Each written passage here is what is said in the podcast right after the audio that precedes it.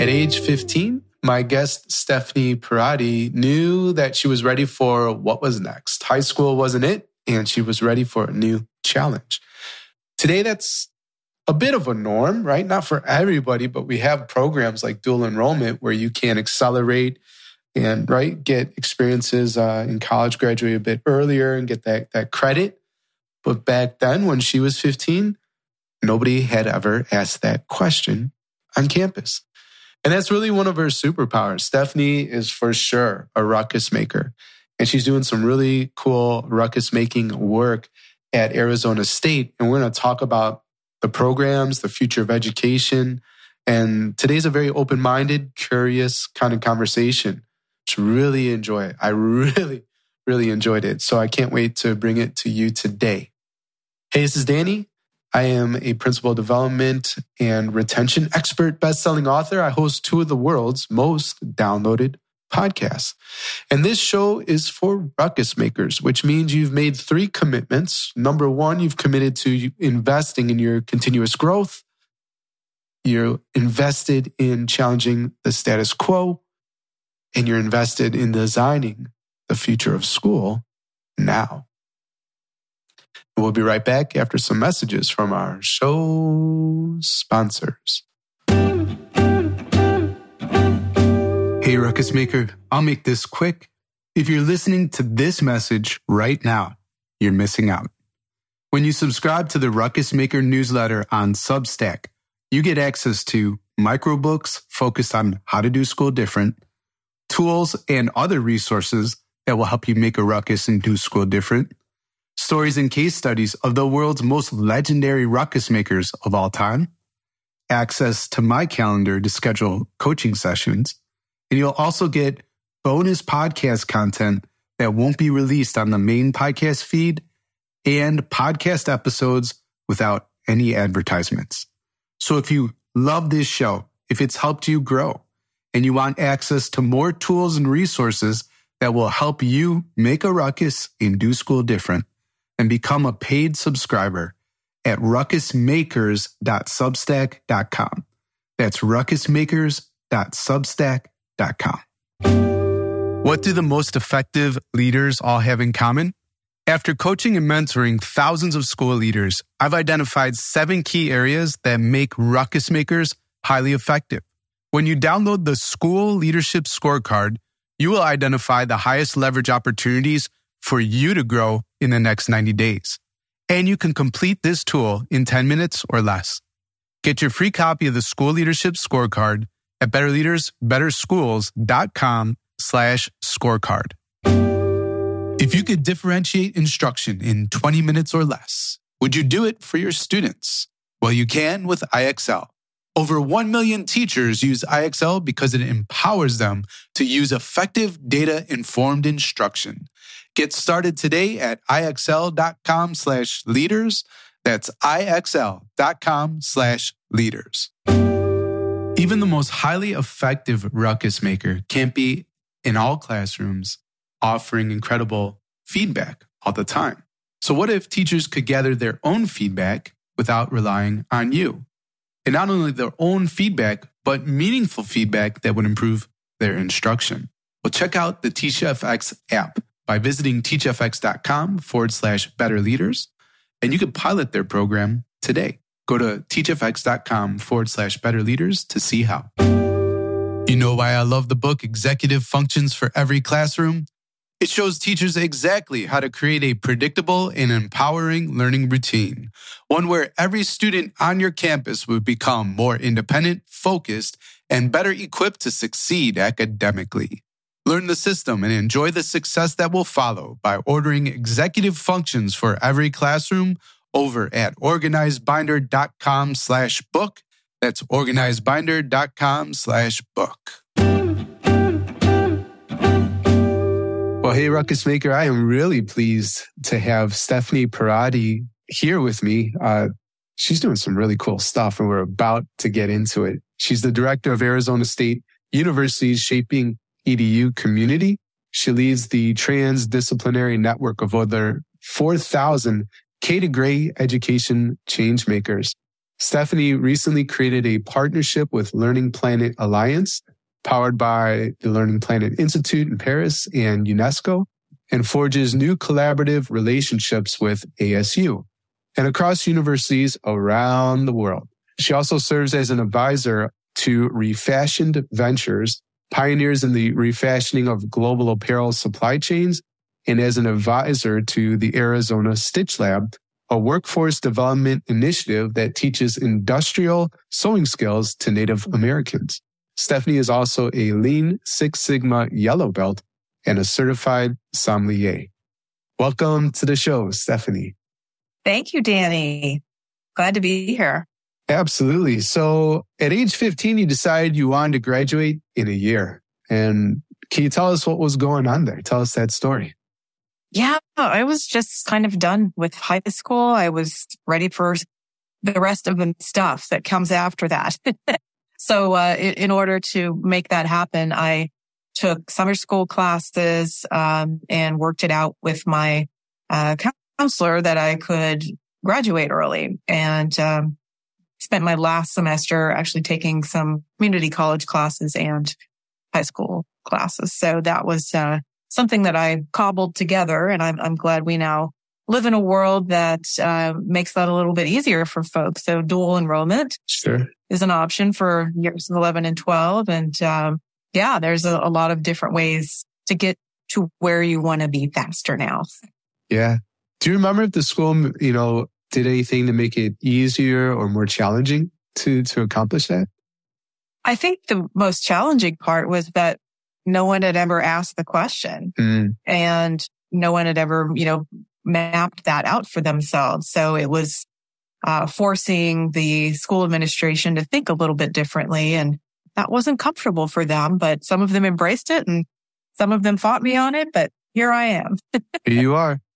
I think that's probably a superpower of yours. I know I'm, I'm just still getting to know you, but asking questions, right, that people haven't asked before uh, seems like that's in your wheelhouse. Uh, are there any absolutely questions these days that you're really interested in asking as in regards to uh, probably education? I guess. Oh, so many questions. Um, I think one of the big ones uh, is you know as we look at democratizing and decentralizing education journeys, why why are we doing things the way that we have been for a hundred years? I mean, if you look yeah. back a hundred years ago from 2023, we that was the first instance, uh, documented instance of a radio being brought into a classroom. So we're still playing by the rules that were put in place before we have all the technology that we now have and, uh, how we best lean into that and best utilize it. I think there's just a ton of questions around that. Sure. Any thoughts on uh, Chat GPT that you want to share? I know that it's interesting seeing schools respond, right? Absolutely. And especially the schools and systems that are just like, we'll ban it, we'll block it as if people can't access it. I've certainly been leveraging it in my work, but I'm just curious what your thoughts might be. I think the sooner you embrace it, make friends with it, and find ways to let AI help you be more efficient and productive, um, the better you'll be. And I think that when, when we graduate students now, they're expected to have AI skills and yeah. preventing them from using AI isn't going to help them get a job. yeah, right. Yeah. And K through 12 is, I, I just gave a presentation at a AI conference a couple of weeks ago and, and the K through 12 folks seemed most dismayed at uh, how this would affect standardized testing. Oh no. So if, yeah, if, if kids can't write on their own on the fly, how are they going to pass standardized testing? Which leads to a whole other series of questions about why standardized testing exists. But um, I think what we need to focus on is really readying our students to be successful in, in life and their careers and teaching them how to use AI and using AI ourselves will do nothing but help that. I'm curious why they think that students won't learn or know how to write leveraging AI. Yeah. And it's, it's so interesting that, you know, there's a lot of uh, plagiarism detection tools and things of that nature, which you can game that system and, and ask chat GPT to rewrite something for you several times and uh, get it to a point where it's less chat GPT ish. Mm-hmm. But um, yeah, I, I think that we really need to focus on how we can best utilize that. And Bill Gates released a, uh, a nice long letter a few months ago about maybe we let students turn in their first draft straight out of chat GPT. Let's just put our cards on the table, right? And mm-hmm. then they show how they improve it from there. And that's actually what they're being evaluated on rather than, you know, the initial draft. Yeah, I'm going to look up that article. I haven't seen it. Sounds really interesting. And if we're able to, we'll try to link it up on the show notes. Can I share just three ways I've used it recently? Is that all right? Absolutely. Yeah. So the other day I was super tired and I needed to write an email inviting people to my live Denver mastermind experience that we're having this summer in July. Now I had written original work in eight page like letter that explains, right, the benefits of coming, uh, all the stuff you'll get, you know, why, why this is an awesome opportunity for school leaders. It's about a six minute read and I say a two minute decision. So I said to ChatGPT, take this letter and create an email inviting ruckus makers to come. Uh, and then I just pasted the whole letter that I wrote in there, right? Then I took a nap, Stephanie. 20 minutes later, I woke up. the email was written, right? Wow. Now this is really cool. And I would say that I liked about 80% of what it said, you know, in terms of my voice and tone and what I wanted to communicate. Right. And I revised about 20% of it, click send, and a number of people applied to the program and are now coming to Denver. So I was able to nap. Uh, it captured my voice. It wasn't perfect. So I revised it and put myself into it. And it was effective because those leaders will now be served, right, in Denver. And who knows if I was too tired, whatever, I might not have ever sent that email. Anything that carves out nap time for you is, is, uh, oh, my book. Yeah. It's good. I mean, yeah, yeah, yeah, totally.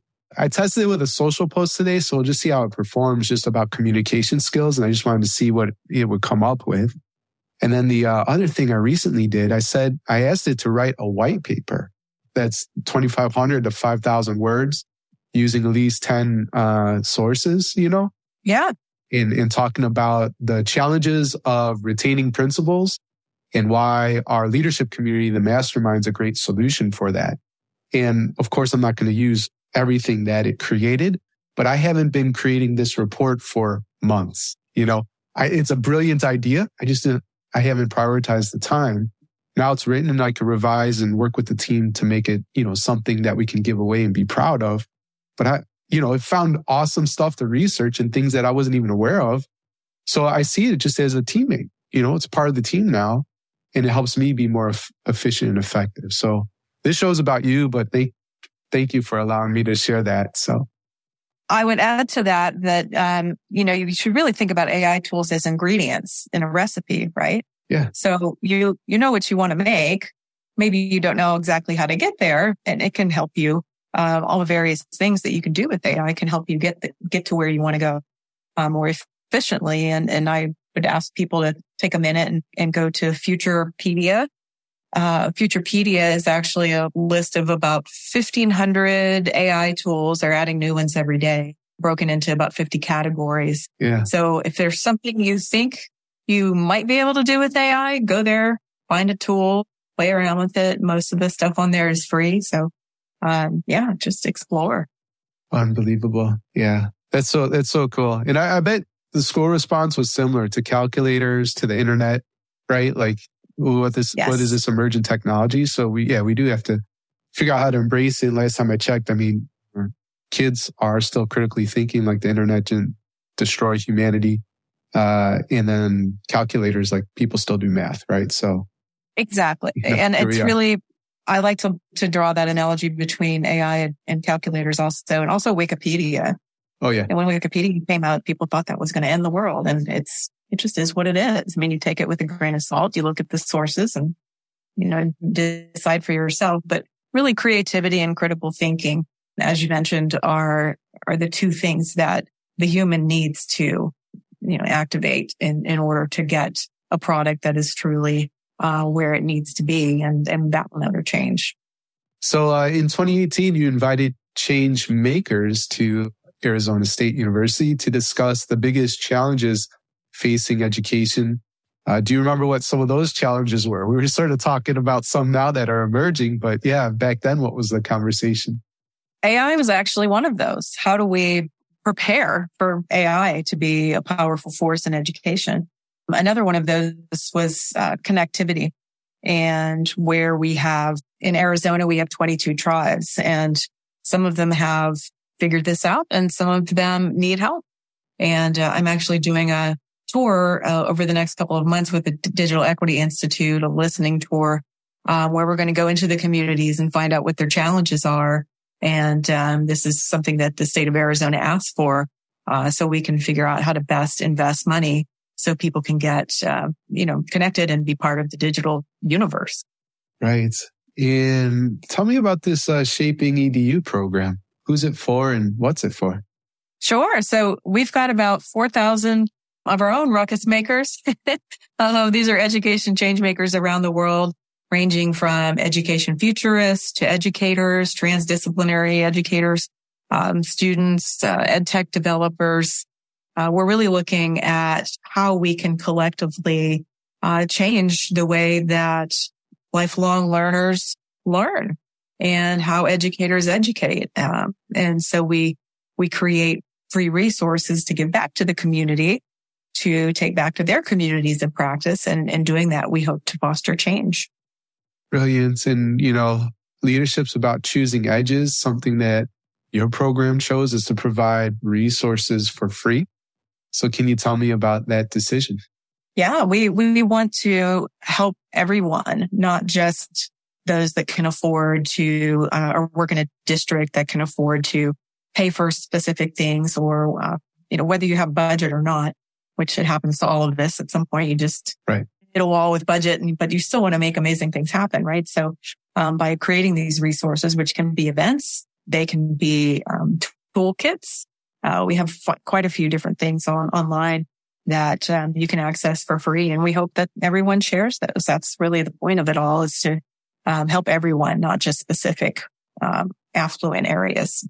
Yeah, absolutely. Appreciate that generosity. Yeah. I do have a for profit, you know, leadership community that like is a part of the program business, but we do like I'm doing a training tonight on entry plans. There's tons of resources, video trainings, all that, the podcast, right? All these things are free. So very much aligned in that. Uh, but sometimes I do have to charge so I could eat.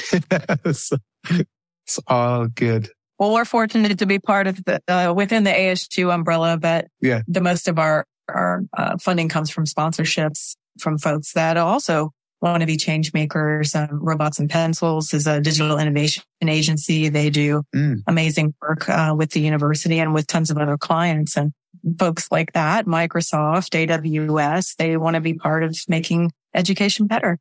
Right. And what's the five focus areas of shaping edu?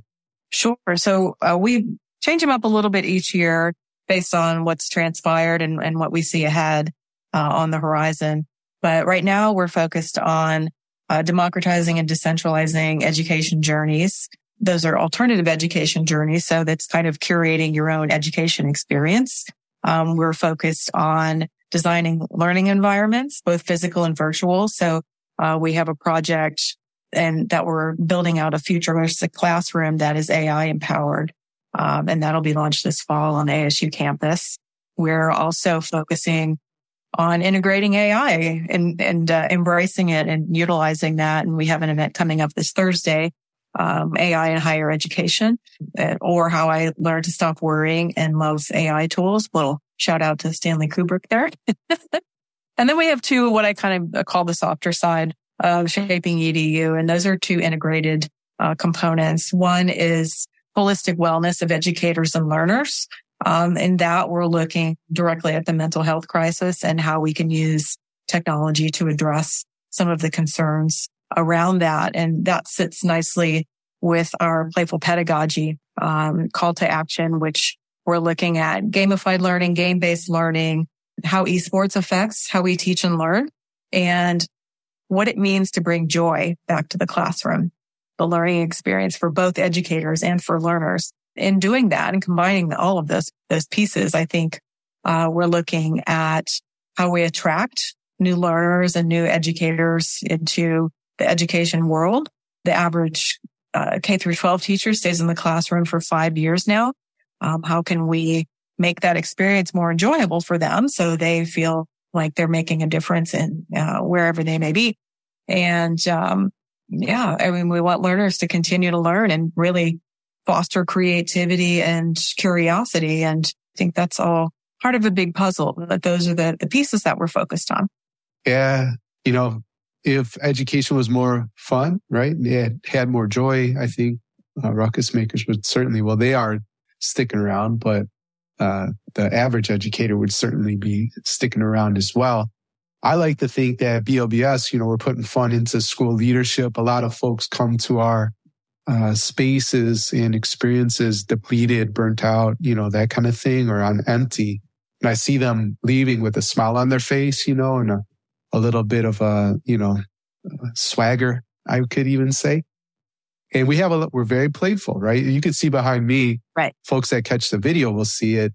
But those listening to the podcast, I have a, I have a, yeah, just a value that I call rule number six, which is a story. The story is first told in The Art of Possibility, which is a lovely book.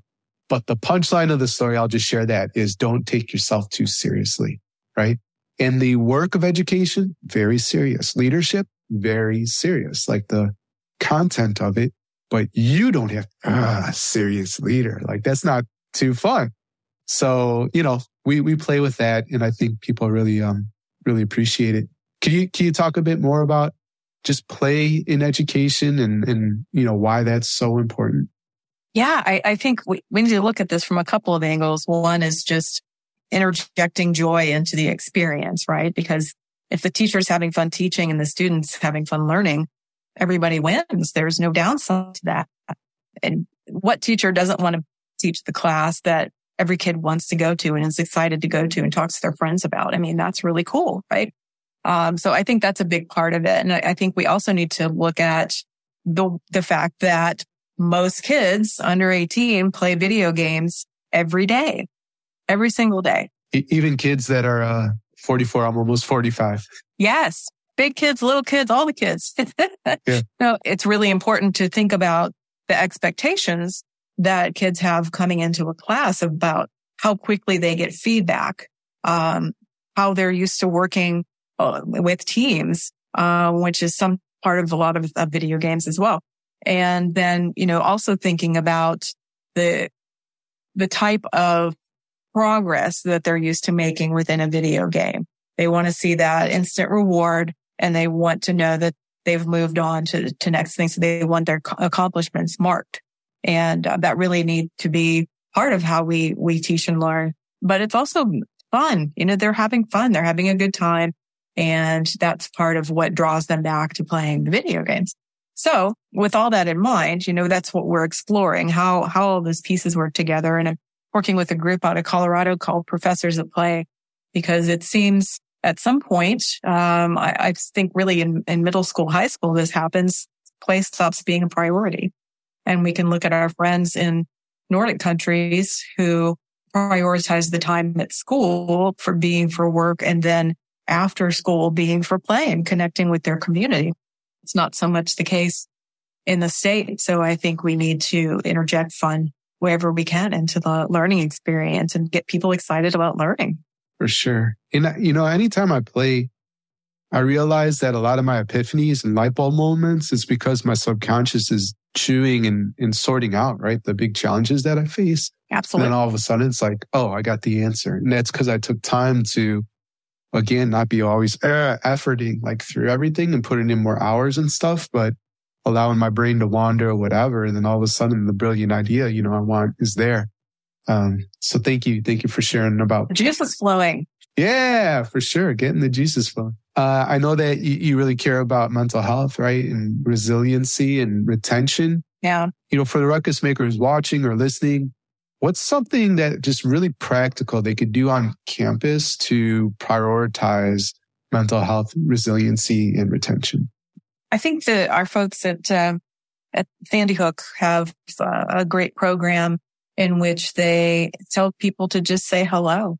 It's the simplest okay. thing, right? So you yeah. see somebody who may, might look a little lonely and I'm sure a lot of us have seen that, that, um, report that came out about the epidemic of loneliness from our friends in the uh, federal government. And I, that it's just a little small thing, but absolutely just say hello to people. Um, if somebody's looking a little put out, try to connect with them.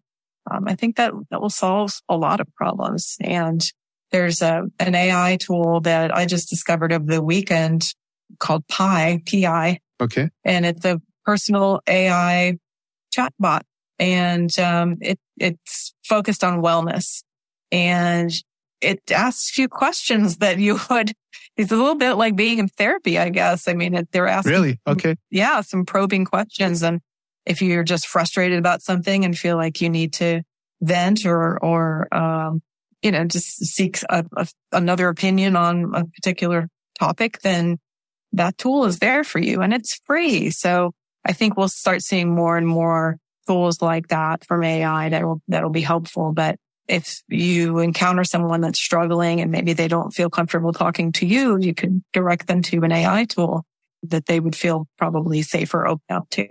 Yeah, interesting. That's absolutely fascinating. You know, I'm doing this um, two year mindfulness and meditation certification because I think that's a great way to serve, you know, especially leaders in our, our community, just creating that space. We, ages ago, 2016, we read a book called Search Inside Yourself, which was about this uh, Google engineer, Chade-Meng Tan, who um, uh, started, helped start Google, but then started teaching the most, most popular, I guess, class on campus, which was like mindfulness. So long story short, I think what you're talking about is just like saying hello acknowledges somebody's humanity. Yeah. We get so busy, right? With the work and the tasks and all the stuff and like live in, live inside and forget there's all, there's all this going on. Like, what are we working for? And if you forget the human beings, right? It's what's the point? So appreciate you yeah. bringing that up. Of course. As a school leader, time is your greatest resource, and there is a real sense of urgency when it comes to getting students what they need right now. That's why I love the IXL Universal Screener. In 20 minutes or less, you can identify students in need of intervention. And IXL's adaptive platform makes differentiating instruction easy. As students learn, IXL adjusts to the right level of difficulty for each individual kid. Get started today at IXL.com slash leaders. That's IXL.com slash leaders. What do you see in your classrooms? And how did you see it? As a principal, you can't be everywhere at once. So how can you help support every teacher in the building? With TeachFX, teachers can gather their own feedback without relying on classroom observations. The TeachFX instructional coaching app is like giving every teacher their own instructional coach whenever they want it. Ruckus makers can pilot TeachFX with their teachers. Visit teachfx.com forward slash better leaders to learn how. That's teachfx.com forward slash better leaders. If you're a leader who is passionate about creating more engaging and impactful learning environments, Executive Functions for Every Classroom is for you. Many teachers find themselves spending too much time on managing their students, which leaves little time for actual teaching. But Executive Functions for Every Classroom offers a solution. It provides teachers with practical strategies to help students develop critical executive functioning skills. When teachers create a predictable and empowering learning routine, every student on your campus will become more independent, focused, and better equipped to succeed academically. That's what you can expect on your campus when you implement the system as described in executive functions for every classroom. So head over to organizedbinder.com slash book to get executive functions for every classroom. Grab it for yourself and all your teachers over at organizedbinder.com slash book. Uh, I want to check in. You know, during our pre-talk, there was a program launch in the Global Cafe in April. And so if that did still launch, what was that project all about? And if not, we'll just move on. Sure. We're actually launching it this Thursday. Oh, okay. That's this Thursday, right? Yes. Yes. so that will be a point where we can, uh, a place where we can go to continue the conversations, right? So we're, for instance, instance, we're doing an event um, this Thursday about AI in higher ed. And uh, what do we do after that? Everybody's, you know, having conversations. We don't just want to cut them off and send people on their way. Uh, we'd like to have them continue the conversation, share resources. So as we're talking about books and articles and things like that, we can drop that, that in there. Um, and as we're working on a project together, we have folks all over the world collaborating on, on developing these free resources. And uh, we're now part of Learning Planet Alliance and, and uh, UNESCO and Learning Planet Institute. And to have that breadth and depth of knowledge around the world, um, let's capture that. Let's bring everybody together and give them a space to chat. So that's really what it's about. And everything in there um, is all the illustrations in there are hand drawn because I I think that adds a level of humanity and authenticity. Uh, and that's the vibe that we're going for. So it's a, a, little bit of shenanigans and a lot of authenticity. You blend that together and you have people having fun collaborating with each other. Sounds very fun.